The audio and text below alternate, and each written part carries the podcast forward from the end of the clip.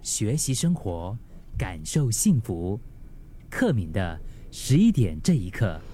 你还记得你上一次跟你的另一半散步是什么时候吗？还记不记得上一次仪式感满满的约会是什么时候？这里给大家时间想一下哦。但是如果你是马上就可以回答出来啊，上个月、上个星期、前两天，那你应该是挺幸福的。当然，可能也有一些朋友，即便是就是身边有另一半的哈，不是单身的，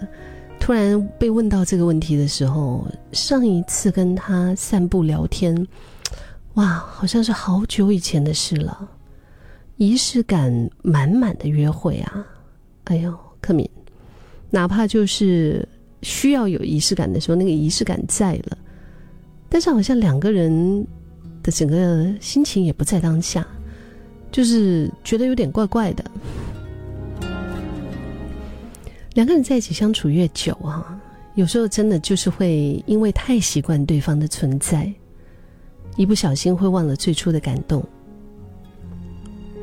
因为没有一个人会想要说到那种，哎。你对我已经不像以前了，你变我，你变了，你已经不再像以前那样关心，不再像以前那样的体贴，这样的一些这种意见跟投诉吧。如果想要让关系常常保持一种新鲜的感觉，就是历久常新啊。你有没有想过，就是不如来一场讲求尊重、慢活和珍惜的？老派约会，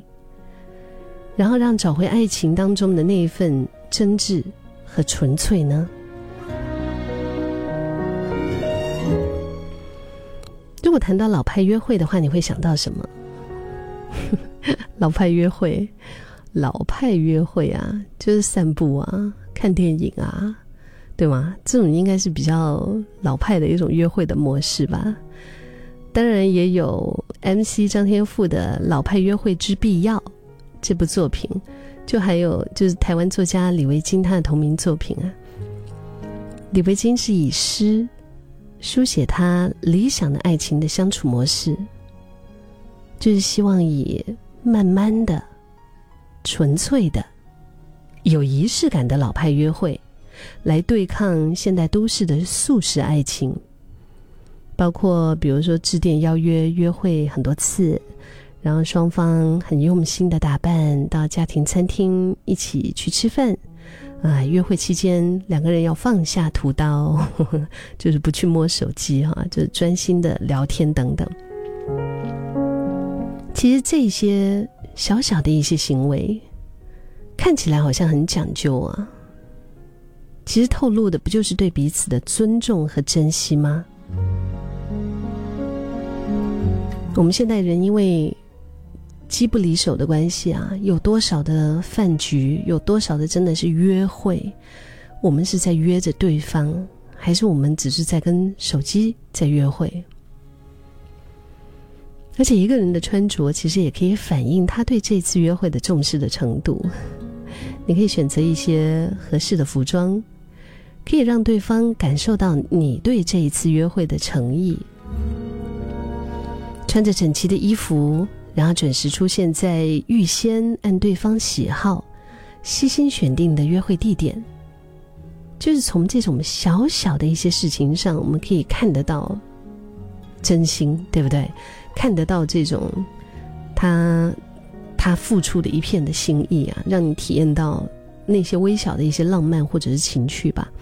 当然，地点可以是你们的家，或者是一间小餐馆，可以是海边的小公园，呃，也不一定非得要选那种奢华的高级餐厅，只要是一个两个人都舒服跟轻松的环境，然后让你们可以放松下来，专注彼此，慢慢的享受每一个相处的时刻，让对方感觉到被尊重和珍惜。其实这样子很棒哎，不是吗？刚刚说到的机不离手。所谓的一机在手便可通天下的年代哈，我们其实都是忙着，就是透过这个小小的屏幕去工作、去社交、去沟通、去接收各式各样的资讯。但是偏偏我们忙着这些的时候，我们身边那个人呢，我们真的是忽略了他哎。大家都知道哎，真的，我们我们都知道，但是真的要做到，我觉得还是需要一点点的坚持。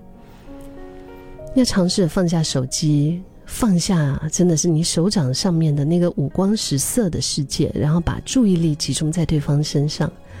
好好的看着对方的眼睛，好好的聆听对方说话，是不是真的可以来一次不受外界干扰的约会呢？